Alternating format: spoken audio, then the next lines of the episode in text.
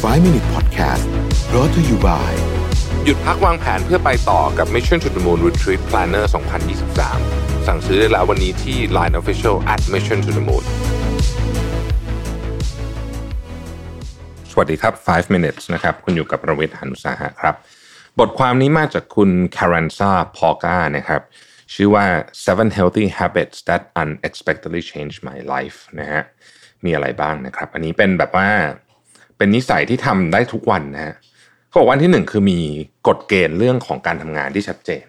นะฮะกฎเกณฑ์เรื่องของการทำงานที่ชัดเจนนี่ก็คือว่าเขาบอกว่าไม่ต้องโฟกัสอะไรเยอะนะครับมีสี่อย่างที่เขาบอกว่าจะกำหนดเวลาเป็นโคต้าเลยนะฮะหนึ่งก็คือเวลาที่ใช้บนโซเชียลมีเดียในระหว่างวันสองเวลาที่ใช้ในการอ่านอีเมลสามเวลาที่ใช้ในการแชทต่างๆ นานากับเพื่อนนะครับ แล้วก็สี่กำหนดเวลาที่ใช้ในการเก็บ ข้าวของประจำวันด้วยนะเขาบอกสี่อย่างเนี่ยเป็นของที่ทำง่ายมากนะฮะคืออันไหนที่ควรจะทำเยอะก็ทำเยอะอันไหนที่ควรจะทำน้อยก็ทำน้อยเนี่ยแต่เมื่อกำหนดเวลาปุ๊บเนี่ยทุกอย่างทำให้เขาเหมือนกับสามารถจัดการเรื่องอื่นที่เหลือได้ดีขึ้น คุณภาพงานที่เหลือที่ยากๆก็ดีขึ้นด้วยนะครับ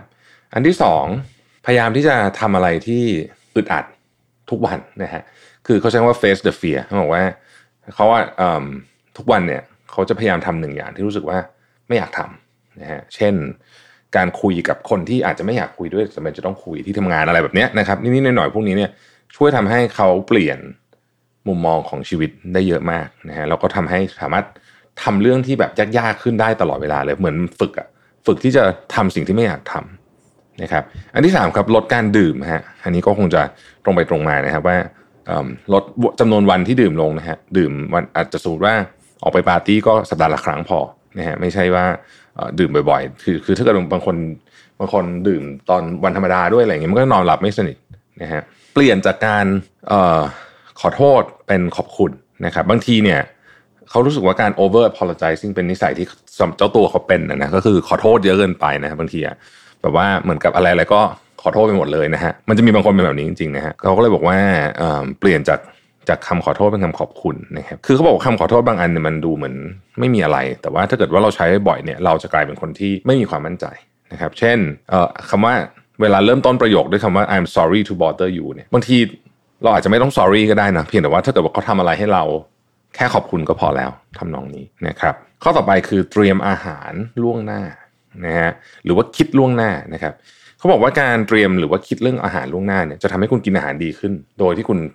ใช้ไม่ต้องใช้พลังงานต่อสู้กับความอยากมากนะเพราะถ้าไม่เตรียมล่วงหน้าเนี่ยแนวโน้มก็คือเราจะกินอะไรที่มันง่ายที่สุดณเวลานั้น เพราะว่าเราไม่ได้วางแผนนะครับอันนี้ก็เหมือนกันกับทุกอย่างนะฮะอะไรก็ตามที่วางแผนมาก่อนเนี่ยมันก็มีโอกาสที่จะถูกทำได้ดีกว่านะครับแล้วก็อีกอันนึงก็บอกว่าเขามีริช a l ของการ let go every day ก็คือ เหมือนกับวันนี้จบวันแล้วนะฮะมีกระบวนการในการทำให้แบบจบวันก็คืออนั่งสมาธินะครับเขียนไอ้ journal ต่างๆนะพวกนี้เนี่ยเราก็ปล่อยแล้วก็บอกกับตัวเองว่าโอเค วันนี้จบละพรุ่งนี้ค่อยเริ่มใหม่นะครับ อันนี้เป็นวิธีการที่ทำให้เราเหมือนกับตัดวงโคจรของความกังวลได้นะครับนี่ใส่สุดท้ายนะฮะเขาบอกว่าเขาดื่มกาแฟเนี่ยคนเดียวแล้วเวลาดื่มกาแฟเขาไม่เล่นโทรศัพท์ไม่เล่นอะไรเลยเขาบอกเวลาเขาดื่มกาแฟเนี่ยเขาจะ